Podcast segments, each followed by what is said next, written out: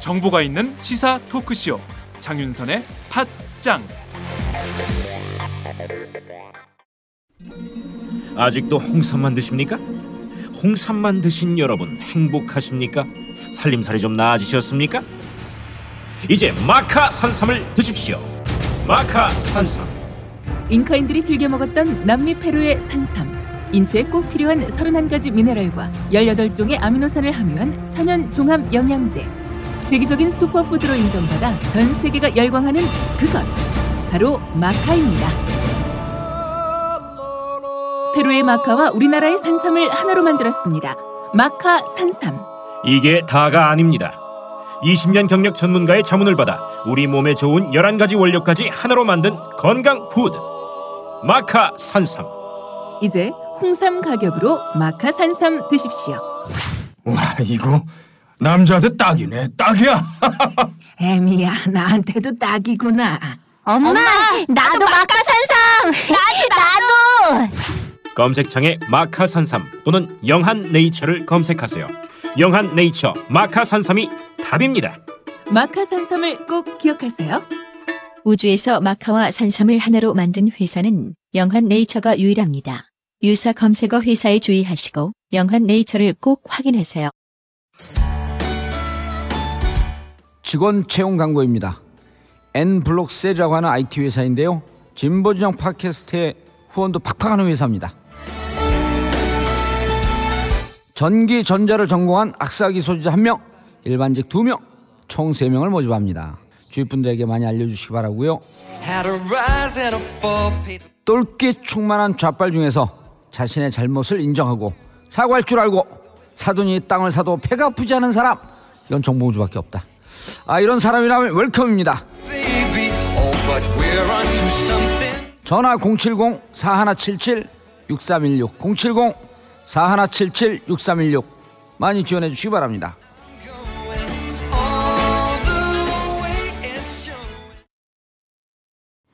안녕하세요. 장윤선입니다. 오늘은 3월 23일 월요일입니다. 아, 제가 지난주 목요일 갑자기 어지럼증이 와서 주 후반 방송에 차질을 빚게 된 점 깊은 사과를 드립니다. 아, 어떻게든 일어나야겠다는 생각이 들었는데요. 아, 도저히 몸을 가눌 수가 없고 계속 쓰러지게 되더라고요. 그래서 결국 아, 제가 방송 펑크를 내고 말았는데요.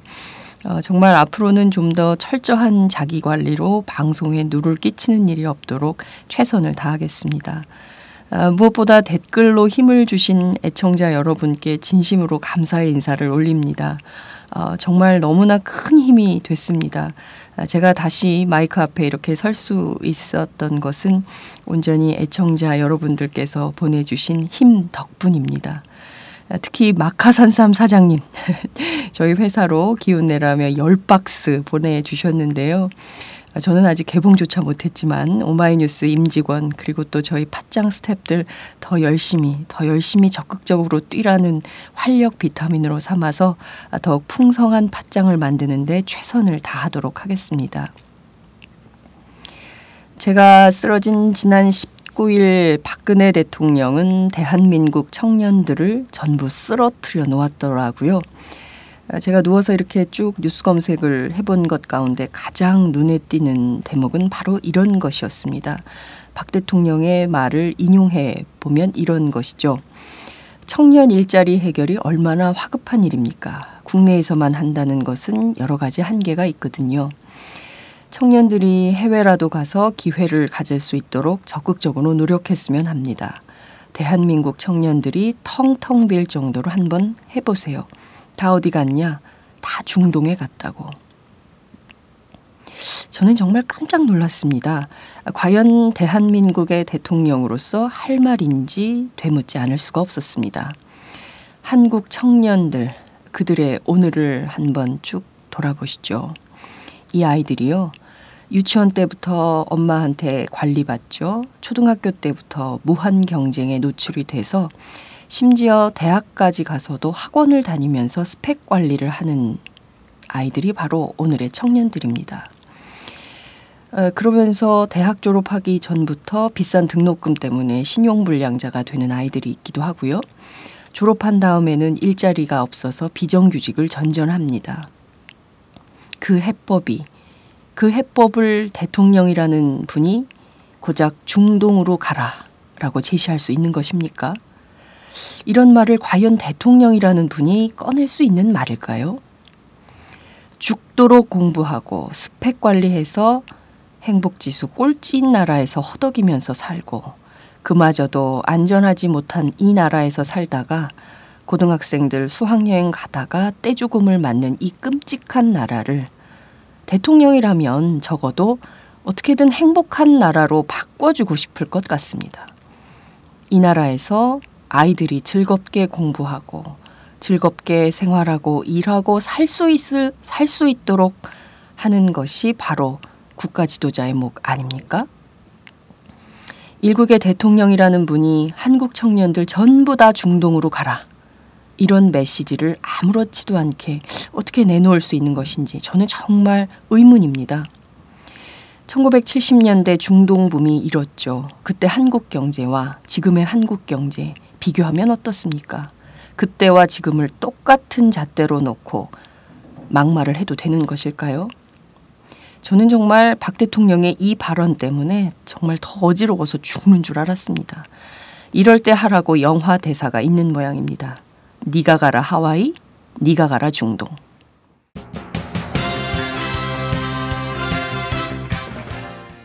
오늘 팟장은 오늘도 박정호의 뉴스장으로 시작합니다. 제가 없는 사이 팟장을 잘 지켜준 정말 고마운 후배인데요. 오늘도 박정호 기자의 뉴스로 출발하시겠습니다. 매주 월요일의 고정 코너 종창 브라더스의 종착역이 없는 종창 토크. 오늘은 천안함 오주기 삐라 살포와 북한의 대응 그리고 사드와 외교 주권, AIIB와 경제 주권에 대해서 함께 하도록 하겠습니다. 팟장 시작합니다.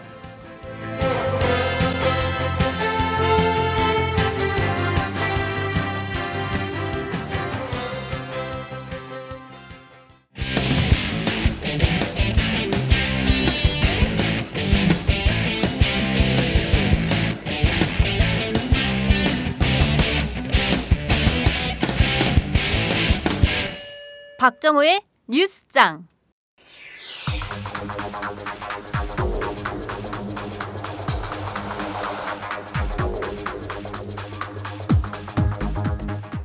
지난 21일 열린 한중 외교장관 회담에서 왕이 중국 외교부장은 사드에 대해 특별한 언급을 하지 않은 것으로 전해졌습니다.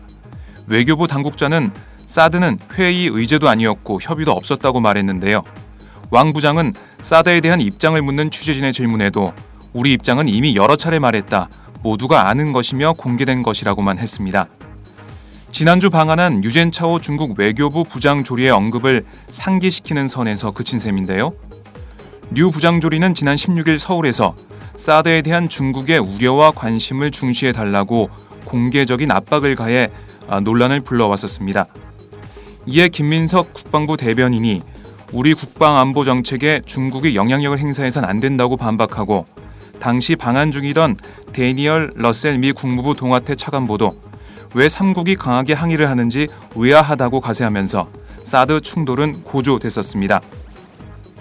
하지만 중국 정부는 유 부장조리의 언급 이후 사드가 한미 중 간 최대 외교 현안으로 떠오르는 상황에 부담을 느끼고 왕 부장에게는 수위를 낮춰 대응하라는 지침을 내린 것으로 알려졌는데요. 사드의 한반도 배치 문제와 관련해 별다른 추가 진전 상황이 없는 데다 일본 과거사 문제를 놓고 한국과 공동 전선을 구축해야 하는 상황에서 한중 간 마찰은 도움이 안 된다고 판단했다는 분석입니다. 이에 따라 한중 간 사드 외교전은 당분간 잠복 모드를 유지할 것으로 보이는데요. 하지만 사드에 대한 중국의 기본 입장이 바뀐 것은 아니기 때문에 한미 간 협의가 개시될 경우 이를 견제하기 위한 중국의 압박이 다시 거세질 것이란 전망이 많습니다. 반면 중국 주도의 아시아 인프라 투자은행 AIIB에 한국이 가입하는 문제에 대해선 양측의 의견 교환이 이뤄졌는데요. 왕 부장은 회담에서 한국은 중국의 중요한 이웃이자 경제 무역 동반자라며 한국이 AIIB의 창립 회원국이 되기를 기대한다고 했고 윤병세 외교부 장관은 중국이 AIIB 건립 과정에서 긍정적 진전을 이룬 것을 평가한다. 각 방면의 요소를 종합 고려해 곧 결정을 내리겠다고 답했습니다. 포스코 비리 사건을 수사 중인 서울중앙지검 특수 2부는 포스코 건설 부사장을 지낸 K씨가 베트남 법인의 비자금 조성 과정에 개입한 정황을 포착한 것으로 22일 전해졌다고 세계일보가 보도했습니다. 검찰은 조만간 K씨를 불러 베트남 증지에서 비자금이 조성된 경위와 비자금의 국내 유입 과정에서 어떤 역할을 담당했는지를 조사할 계획인데요. K씨는 2005년부터 최근까지 포스코 건설의 국내 토목사업 수주 및 공사를 총괄하는 토목사업 본부장을 맡았고 2007년 부사장 승진 이후에, 이후에도 같은 일을 담당했습니다. 그는 2009년 포스코 건설이 베트남 도로공사가 발주한 노이바이에서 라오카이 고속도로 공사를 수주하는 과정에서 주도적 역할을 한 것으로 알려졌습니다. 검찰은 K씨가 베트남 현지의 공사 현장을 총괄하면서 박모 전 동남아 사업단장과 박모 전 형, 현장 총괄소장에게 비자금 조성을 지시한 정황을 잡고 수사 중입니다. 한편 검찰은 베트남 고속도로 건설 사업과 관련해 100억대 비자금을 조성해 이 가운데 40억여 원을 가로챈 혐의로 박 전 소장을 지난 21일 밤 긴급 체포했는데요. 검찰은 23일 박 전 소장에 대해 횡령 혐의를 적용해 구속영장을 청구할 방침입니다. 자원외교 비리 의혹을 수사 중인 검찰이 성완종 전 경남기업 회장 일가의 자금이 2009년 경남기업에서 계열 분리된 업체 체스넛에 흘러 들어간 정황을 포착하고 체스넛 대표 조모 씨를 최근 소환 조사한 것으로 확인됐습니다. 경남기업 관계자 말 등에 따르면 체스넛의 모체는 경남기업 계열사인 대여 레저 산업의 건물 운영 관리 사업 부분인데요. 2009년 3월 기업 구조 개선 절차를 밟고 있던 경남 기업은 대하 레저 산업의 해당 사업 부분을 따로 떼 독립시켰습니다. 건물 운영 관리 사업은 시설물 관리나 건물 경비를 책임지는 것으로 비교적 안정적인 수익을 담보할 수 있다지만 경남 기업은 별도의 대가 없이 사업을 체스넛에 떼어줬고요. 오히려 대하 레저 산업은 체스넛의 독립으로 17억 원의 손해를 입었습니다. 체스넛은 대하레저 산업이 관리하던 초등학교, 대학교 건물의 운영권도 그대로 승계했습니다. 체스넛은 경남 기업 계열사인 온양 관광호텔 관리권을 추가로 따냈습니다. 이어 자금 난을 겪던, 겪던 경남 기업이 그룹의 명운을 걸고 완공한 베트남 하노이의 연 면적 기준 세계 최고 규모 건물 랜드마크 70이 관리권도 가져왔는데요. 1억 원의 자본금으로 설립된 체스넛은 몇 년 사이 수백억 원대의 매출을 올리는 회사로 성장했습니다. 체스넛에 대한 경남 기업의 지원은 재벌이 특정 회사의 일감을 몰아줘 부를 편법으로 이전하는 방식과 매우 비슷한데요. 검찰은 체스넛이 사실상 경남 기업의 위장 계열사로 성전 회장 일가의 비자금을 모아둔 저수지 역할을 했을 것으로 보고 조 대표 등 체스넛 임직원들에 대한 괴자 추적 작업을 벌이고 있습니다. 그러나 경남기업 측은 체스넛은 경남기업의 1,800여 개에 이르는 협력사 중 한 곳일 뿐 대주주 일가가 지분을 소유하고 있, 던 회사는 아니라며 체스넛과의 건물 관리 계약은 수의 계약이 아니라 공개 입찰을 통해 이뤄졌다고 설명했습니다. 무상급식 중단으로 논란을 빚고 있는 홍준표 경남도지사가 최근 미국 서부의 고급 골프장에서 라운딩을 즐겼다는 증언이 나왔다고 머니투데이가 보도했는데요. 홍 지사는 19일부터 29일까지의 일정으로 미국 서부와 멕시코를 방문 중입니다. 미국 남부 캘리포니아 어바인에 거주 중인 40대 교민 최모 씨는 금요일은 20일 오후 6시쯤 어바인에서 가장 비싼 골프장인 오크크릭 골프장에서 홍 지사와 부인 등 일행이 골프를 마치고 돌아오는 모습을 봤다고 주장했습니다. 최 씨는 클럽에서 일하는 사람들에게 물어보려고 그 그룹에 접근하자 동양인인 저를 보고 적잖이 당황한 모습이었다며 홍 지사는 서둘러 자리를 떠서 정면 사진을 찍을 수는 없었다고 했습니다. 최 씨는 또 처음에는 옆에 있는 여성분이 누구인지 몰랐지만 인터넷상의 사진을 보고 홍 지사의 부인인 줄, 부인인 줄 알았다며 다른 남성 두 명에 대해서는 정확히 확인되지 않지만 한 명은 많이 그을린 것으로 봐서 현지인, 한 분은 한국에서 오신 분 같았다고 말했습니다. 증언이 사실이라면 홍 지사는 공식 출장 일정 중 업무 시간에 해당하는 금요일 오후 골프장에서 부인 등과 함께 골프를 즐긴 셈입니다. 이 교민은 본인이 홍 지사 일행이라고 주장하는 사람들이 골프 카트에서 짐을 정리하는 모습을 찍은 사진도 함께 제보했는데요. 사진 속의 인물은 정면이 찍히지 않아 명확하게 얼굴을 알아보기 힘든 상태입니다. 최 씨는 경남도가 예산 부족을 이유로 학생들에게 무상급식을 중단한 점을 지적하면서 시기적으로 미국에 와서 최고급 골프장에서 골프 치는 것이 옳은 일인지 모르겠다고 말했습니다. 경남도청 관계자는 휴일이어서 홍 지사의 자세한 해외 일정을 확인할 수 없다고 밝혔습니다. 정리 해고자들의 복직 등을 요구하며 경기도 평택 쌍용자동차 공장에 70m 굴뚝에 오른 이창근 금속노조 쌍용자동차 지부 정책실장이 100일간의 농성을 마치고 오늘 오전 10시 30분에 내려옵니다. 이 실장은 어제 오후 자신의 트위터에 농성 100일째 되는 오늘 오전 10시 30분 땅을 밟겠다고 밝혔습니다. 그는 굴뚝에 올랐던 마음처럼 최종식 사장님과 중역 그리고 사무관리직 현장직 옛 동료만 믿고 내려간다며 굴뚝에 올라 있는 것이 자칫 원활한 교섭 진행에 걸림돌이 되지 않나 싶어서 90일쯤부터 내려갈 생각을 갖고 있었다고 설명했습니다. 이 실장은 지난해 12월 13일 김정욱 쌍용차 지부 사무국장과 함께 187명의 해고 노동자 복직 등을 요구하며 굴뚝에 올랐습니다. 앞서 김 사무국장은 농성 89일째인 지난 11일 내려왔습니다. 평택 경찰서는 업무 방해 및 주거 침입 혐의로 김 사무국장에 대해 구속영장을 신청했으나 기각됐습니다. 천안함 사건 5주기를 눈앞에 둔 어제 탈북자 단체 대북전단 살포를 둘러싸고 북한이 삐라 살포 시 물리적 타격을 가할 테니 인근 주민은 대피하라고 위협하는 등 남북 사이에 긴장이 고조되고 있습니다. 북한은 어제 조선인민군 전선부대들의 공개 통보를 내어 탈북자 단체들의 대북전단 살포 계획과 관련해 모든 타격 수단들은 사전 경고 없이 무차별적인 기구 소멸 작전에 진입하게 될 것이라고 밝혔다고 조선중앙통신이 전했는데요. 대북전단 살포에 무력으로 대응하겠다는 뜻을 밝힌 셈입니다. 탈북자 단체인 자유북한운동연합은 천안함 사건 5주기인 26일을 전후해 김정은 북한 노동당 제1비서 암살 사건을 다룬 코미디 영화 인터뷰 동영상 등과 함께 대북 전단을 살포할 계획이라고 밝힌 바 있습니다. 북한은 삐라 살포에 대한 물리적 대응은 정정당당한 자의적 조치라며 물리적 대응 조치에 원점 타격 등으로 도전에 나서는 경우 2차, 3차 징벌 타격이 따르게 될 것이라고 위협했습니다.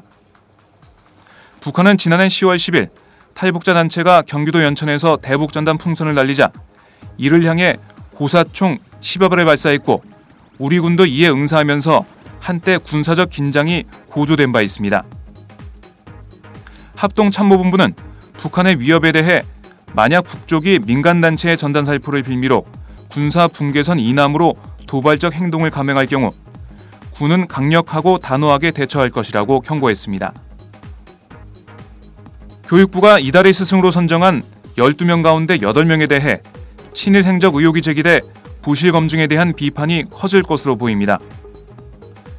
교육부는 이달의 스승으로 발표했던 12명을 두고 소속 기관인 국사편찬위원회와 민간단체인 민족문제연구소 등 두 곳에 검증을 맡긴 결과 최규동 씨 등 8명에 대해 친일 행적과 관련해 논란이 있거나 추가 조사가 필요하다는 의견을 받았다고 어제 밝혔습니다.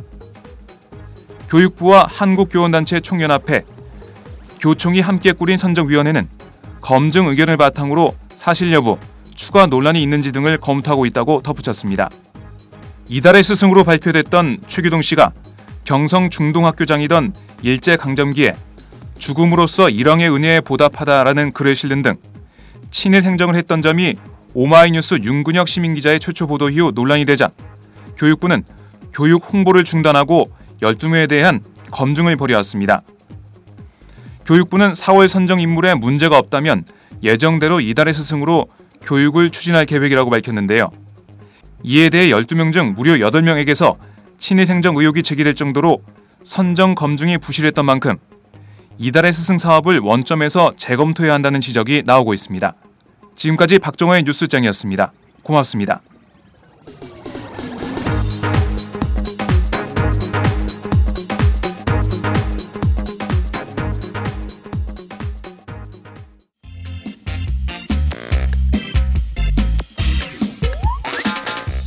매일 정오 여러분의 점심시간 맛있게 씹어 드실 뉴스를 보내드리는 장윤선의 팟짱 매일나 신선한 뉴스를 맛보고 싶으시다고요?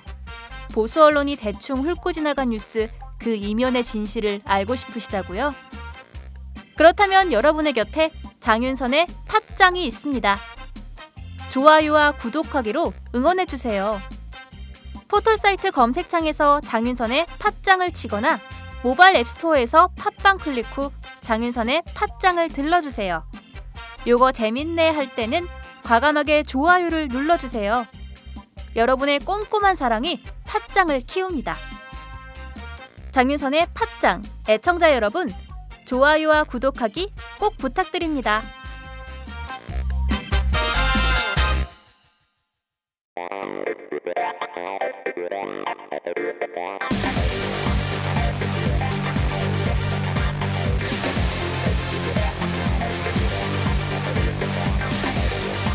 정보가 있는 시사 토크쇼.